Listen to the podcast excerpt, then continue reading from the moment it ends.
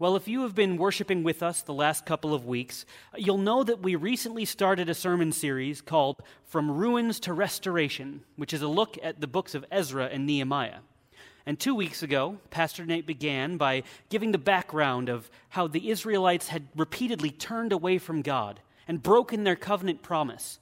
And so God allowed them to be vanquished and conquered by the Babylonians, who took them as slaves into exile and who destroyed the city of Jerusalem, tearing down the temple and its walls. And last week, you'll remember, Pastor Nate preached about how God moved in the hearts of the people. He moved in the heart of King Cyrus of Persia to allow them to go back to Jerusalem. And he worked in the hearts of those who were in exile so that they would go and do the work that he had for them.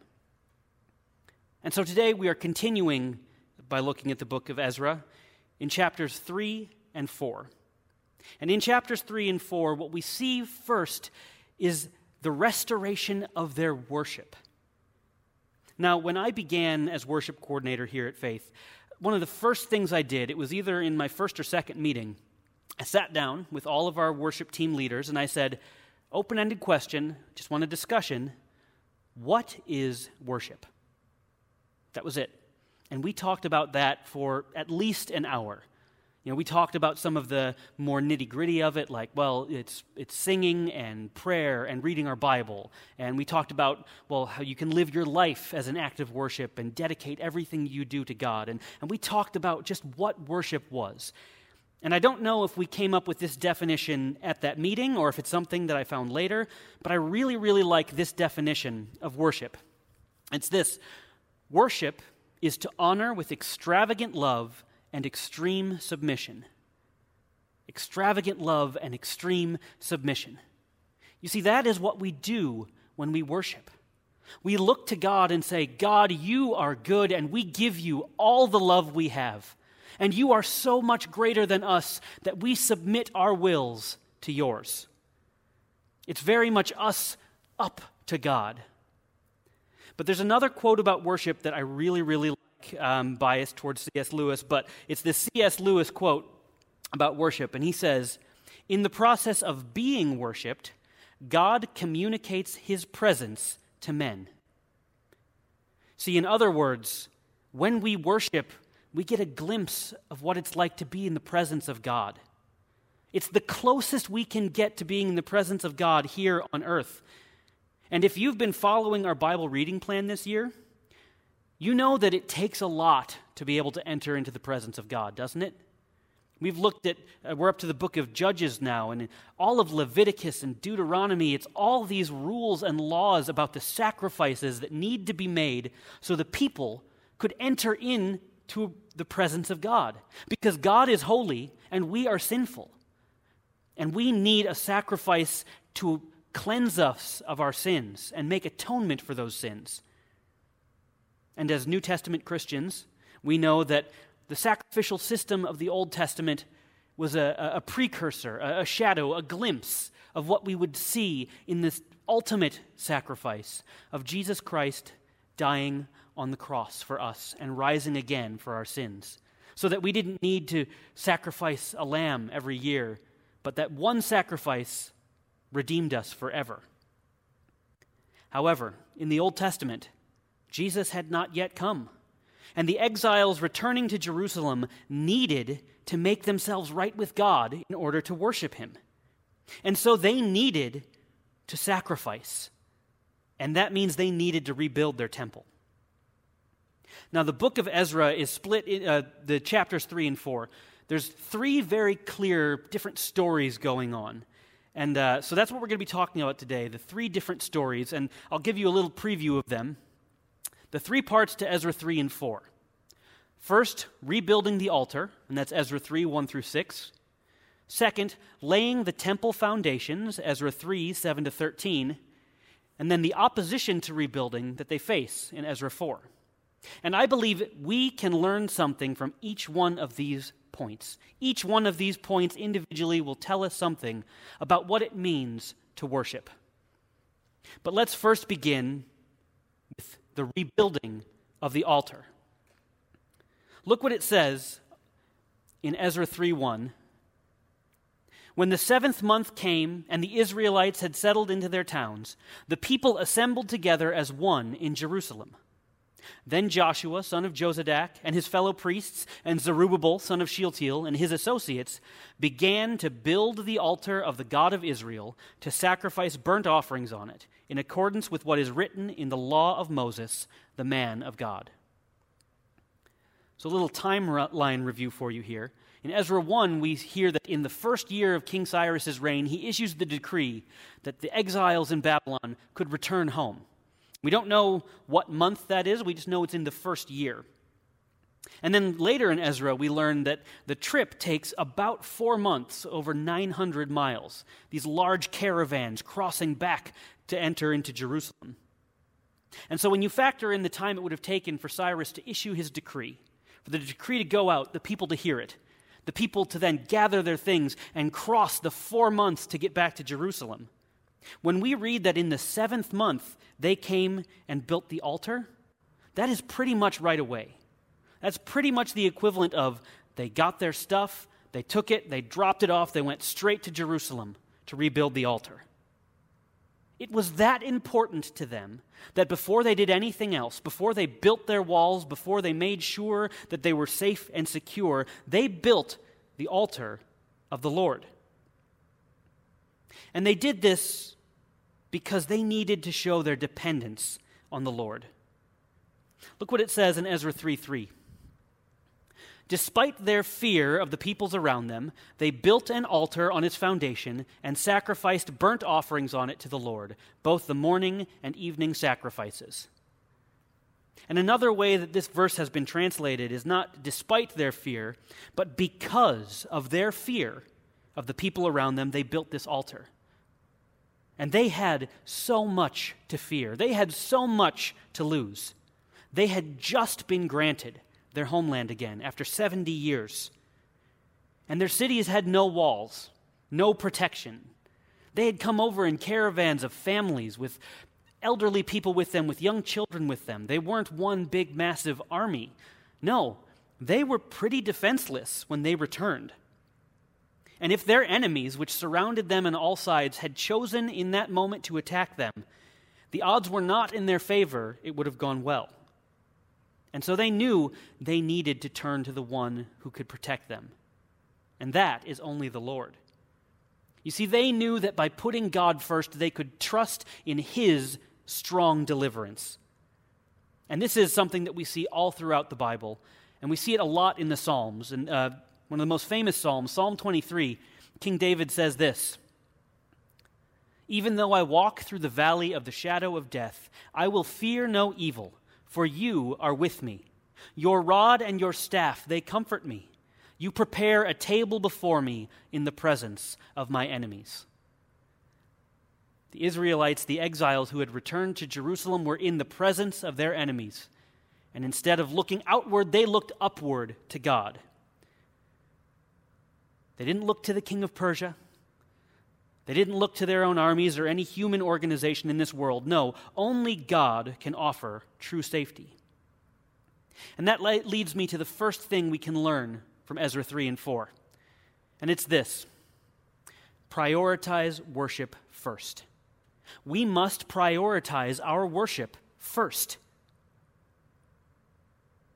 Is worship the thing that you prioritize first in your life?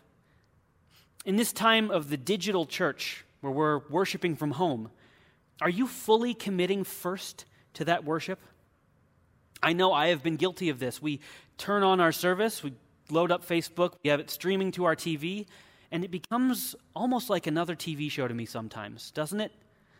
A show that maybe I'll sing along to. Sometimes I'll pull out my phone, check my emails, maybe see I have a Facebook notification, check that. I know I have been guilty of that. And it's so much harder now that we are surrounded by the distractions of our everyday life. It's easy to put worship first when you have to come physically to a building where all your regular distractions are gone. But we must focus on putting our worship first. And we must make sure we are depending on God first, and that we don't let the stresses and distractions of this life draw away our focus. We must not build the walls in our life to keep our enemies without. Sorry, we must not try to build the walls in our life to keep out our enemies without first building the altar of our hearts to worship the Lord. I love how Matthew Henry, uh, he's a theologian who talks about this passage in Ezra. He says this They, meaning the exiles who returned to Jerusalem, they could not immediately have a temple, but they would not be without an altar. Abraham, wherever he came, built an altar, and wherever we come, though may, we may perhaps want or lack the benefit of the candlestick of preaching and the showbread of the Eucharist, which is communion, yet if we bring not the sacrifices of prayer and praise, we are wanting in our duty, for we have an altar that sanctifies the gift, ever ready. Because of the good news we have in Jesus Christ, we don't need to go to the temple to worship.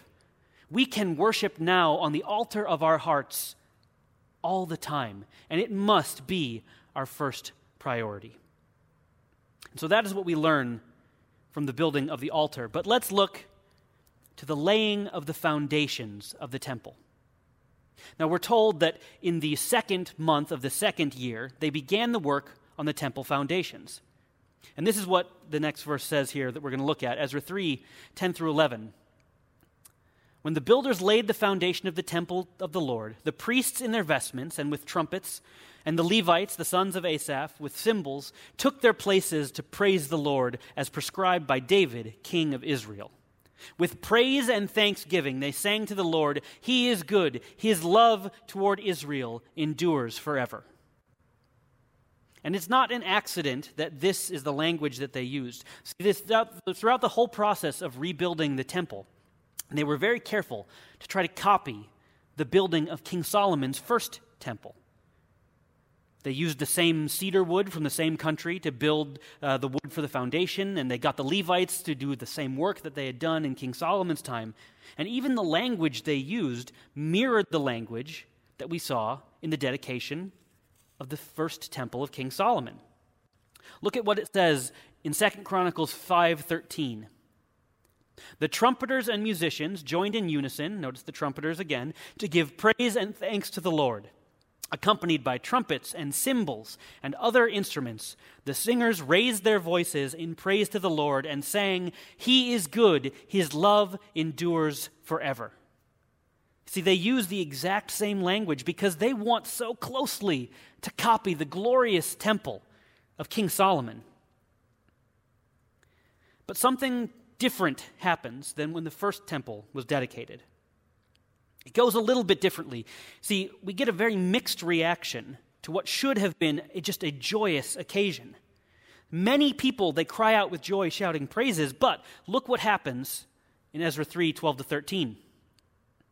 But many of the older priests, the Levites, and family heads who had seen the former temple wept aloud when they saw the foundation of this temple being laid, while many others shouted for joy.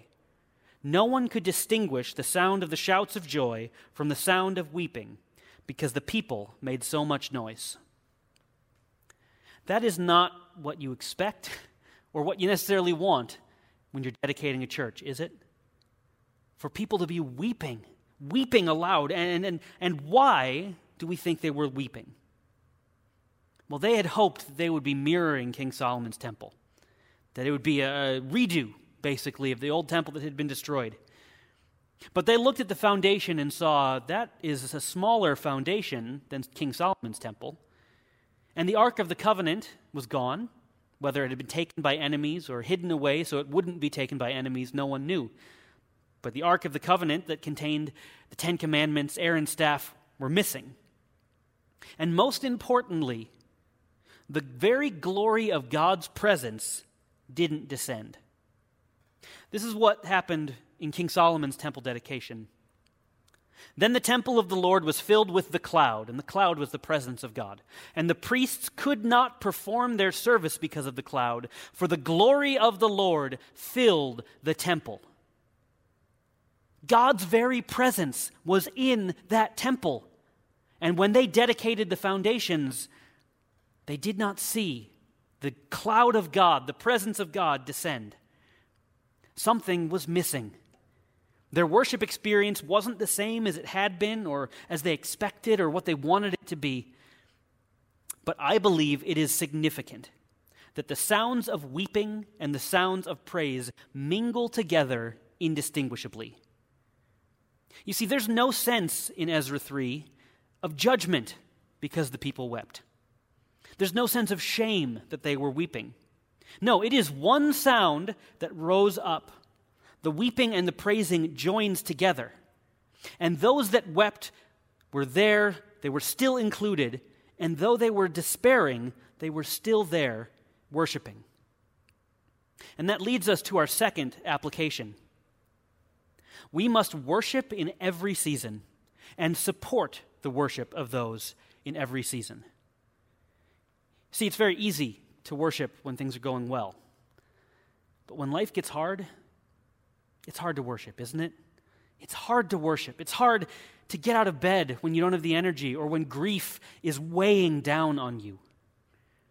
And it would be hard enough on its own, but sometimes, if we're honest with ourselves, it's made a little bit worse when we get to church and we see so many people smiling, happy, ready to clap and praise God. You know, it reminds me of uh, something that happened when I was in college. I was in a, a show called Shakespeareans, and it was a Shakespeare show with scenes from Shakespeare and musicals from songs that were based on, or so, songs from musicals that were based on Shakespeare. And we would go around to different high schools in the area and perform Shakespeare. And my best friend, best man at my wedding, he was in that company with me, in that touring company with me. And, uh, you know, there was one morning we had to get up early, we're on the bus, we were all tired, and he was just being really negative. Just, oh, I don't want to be doing this. I'm so tired. Why do we? I don't want. And I just turned to him and I said, Can you just, can you just be happier? I mean, could you just try to be a little bit happier and cheer up for our benefit, please? And he looked at me and he said, Matthias, I've been diagnosed with depression. No, I can't just cheer up. And that hit me like a gut punch. Because one, I didn't know that my friend was going through something like that. And two, I had just said the thing, the only thing that could have made the situation worse. I told him, just cheer up. And sometimes church can feel like that. It feels like we get the spiritual equivalent of, hey, life's hard, but just cheer up. Friends, depression is real. Stress and the burdens of life are real. Spiritual warfare is real. And we must be prepared to embrace our brothers and sisters and say, Come as you are, be here however you are. And if you are feeling hurt or lost or angry or doubting, I would urge you to come to church anyway. I know it is very hard. In the Old Testament, King David, he was the great king of Israel. He was called a man after God's own heart. But in the book of Psalms, many of which he wrote, 30% are laments. They are cries of despair going up to God. They are questions going up to God. There's anger going up to God. And they are intensely worshipful. There's a song that I love by Matt Boswell, contemporary Christian uh, composer. It's called Lord from Sorrows Deep I Call, and it's based on Psalm 42. It goes like this Lord, from sorrows deep I call, when my hope is shaken, torn and ruined from the fall. Hear my desperation, for so long I've pled and prayed God, come to my rescue. Even so, the thorn remains. Still, my heart will praise you.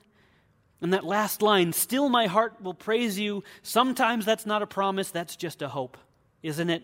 That still somehow our hearts might be able to praise the Lord. And the chorus of the song goes like this Oh, my soul, put your hope in God. You're still my rock. I will praise him. Sing, oh, sing through the raging storm. You're still my God, my salvation. You know, it's a powerful song, and it's the song I sing when I don't know how to pray when life is weighing me down and the stresses of life are pushing down on me and I don't know what to pray, I will sing that song. And what if Faith Covenant Church became a place where people could come and shout aloud joyfully for the good that God had done and weep for the stresses and trials and tribulations of life? And no one was judging them. There was no sense of embarrassment. It was just a unified cry going up to the Lord. John Wesley wrote this about this passage. He said, The mixture of sorrow and joy here is a representation of this world. Here on earth, we can scarce discern the shouts of joy from the noise of the weeping. Let us learn to rejoice with them that rejoice and weep with them that weep. And let that be something that Faith Covenant is known for. So that is what we learn from the foundation temple foundation of the temple being laid. The third thing we can talk about here is the opposition they faced to their rebuilding, and this is all of chapter 4. Look what it says, chapter 4 verses 1 and 2. When the enemies of Judah and Benjamin heard that the exiles were building a temple for the Lord, the God of Israel, they came to Zerubbabel and the heads of the families and said, let us help you build, because like you, we seek your God, and we've been sacrificing to him since the time of Esarhaddon, king of Assyria, who brought us here. And on the surface, this looks amazing, right? The people that they had feared, their enemies that surrounded them, said, Hey, we're going to help you out. And, and, get this, we're going to worship with you. What could possibly be wrong with that offer? Well, it's helpful to know a little bit of the history of what was going on at the time. You see, these people, the enemies of Benjamin and Judah, they were uh, a group of people when Israel split into two kingdoms. Eventually, the Assyrian Empire destroyed the northern kingdom of Israel the same way the Babylonians destroyed the southern kingdom of Judah. And they took the people away. They deported them far away into the Assyrian Empire, left a few people remaining in that area. And then later, another Assyrian king took people from another part of the world that he had conquered and deported them to this area. And when those groups started mixing, what happened was they decided they were going to keep all their gods that they had had in the other part of the world, and, just to keep the peace with what was going on, also worship the God of Israel. See, they said, we can just do it all, we can worship everybody. And what we see from that is that there's not really a good mixing going on there. When we look in our uh, Bible reading, we know that when people try to mix the practices of worshiping different gods and different religions together, it never goes well for Israel. And so the leaders, they politely say to them, um, No, no, sorry. Uh, Cyrus told us to do this. We, we don't really need your help. But really, what they were trying to do, they were trying to avoid the mistakes of their past. They were trying to keep things separate, keep their focus on God, because when polytheism started mixing into their worship, it never went well. And in fact, that's the, what the prophets told them was the reason they were overthrown and exiled in the first place. So the leaders, they deny these people and say, No, we're, we do not need your help. And in response to this, their enemies start hindering their plans. Ezra 4 4 and 5. Then the peoples around them set out to discourage the people of Judah and make them afraid to go on building. They bribed officials to work against them and frustrate their plans during the entire reign of Cyrus, king of Persia, and down to the reign of Darius, king of Persia. And the gap between where we were with Cyrus, king of Persia, and Darius, king of Persia, is approximately 38 years. For nearly four decades, they just kept harassing the building of the temple, making it a little bit harder for them to get their work done, just messing with them so they couldn't focus on the work they needed to do. They couldn't outright attack them because King Cyrus had given their protection. They did all these little annoyances. And unfortunately, that campaign of harassment worked. Ezra 4:24 Thus the work on the house of God in Jerusalem came to a standstill until the second year of the reign of Darius, king of Persia. And church, this is where we get to our third application, and it is this. We cannot let frustrations and distractions in our life stop our worship. We must be on guard that all the minor annoyances of life don't get in our way. See, I'm not talking about the big trials and tribulations. No, just, just the everyday stuff that tells us that worship is kind of an inconvenience. The voice that says, Look, you're tired. You, you really need that extra hour of sleep. And so you don't quite get up in time to make it to church.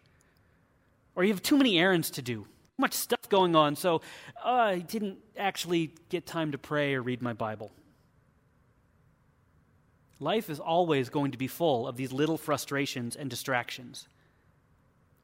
And we must be on guard so that we won't give up the work of worship and sacrifice like the exiles did in Jerusalem. So let me summarize here where we've been. We saw the three parts to Ezra 3 and 4 the rebuilding of the altar, the laying the temple foundations, and the opposition that they faced in the rebuilding. And we learned three things that we could apply to our own worship life. We need to prioritize worship first. We must worship in every season and support the worship of those in every season. And we cannot let the frustrations of life stop our worship. Ezra 3, it started on such a high note, didn't it? Rebuilding the altar, starting up the sacrifices. And then it just got more discouraging as we went. But, church, there is hope. See, the book of Ezra isn't done yet. On August 16th, we're going to be continuing with Ezra 5 and 6. And without giving too much away, Ezra 5 begins by mentioning the prophet Haggai. If you're looking for some extra credit, uh, I would advise you to go onto our website, faithecc.org, and look up our sermon series on the minor prophets from 2018. See, now with all this we learned about in Ezra, you have the full context to know what the prophet Haggai was talking about which Pastor Nate preached on back in 2018. I re listened to it this week, and knowing the background helped me understand that sermon in a whole new light. Church, worship is so important. It is so important. In the words of Karl Barth, Christian worship is the most momentous, the most urgent, the most glorious action that can take place in human life. It is my prayer that Faith Covenant Church will be a place filled with people committed to worshiping wholehearted and unashamedly in the good times and the bad, and that worship would be the defining characteristic of who we are.